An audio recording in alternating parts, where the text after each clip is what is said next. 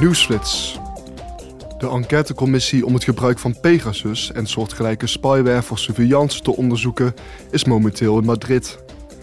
De betrokken parlementsleden zullen daar meer te weten komen over het vermeende misbruik van spyware tegen politici, journalisten en maatschappelijke organisaties. Ook zullen ze een ontmoeting hebben met vertegenwoordigers van de overheid en met maatschappelijke organisaties, journalisten en verschillende ambtenaren die het doelwit zijn geworden van Pegasus. Morgen zet het parlement en de raad hun onderhandelingen voort over hoe de Europese maritieme sector koers moet zetten naar een koolstofvrije toekomst. De parlementsleden zullen kijken naar manieren om de broeikasgasuitstoot van schepen te verlagen, het gebruik van hernieuwbare brandstoffen te verhogen en de maritieme sector te ondersteunen, zodat deze kan bijdragen aan de EU-doelstelling om in 2050 klimaatneutraal te zijn.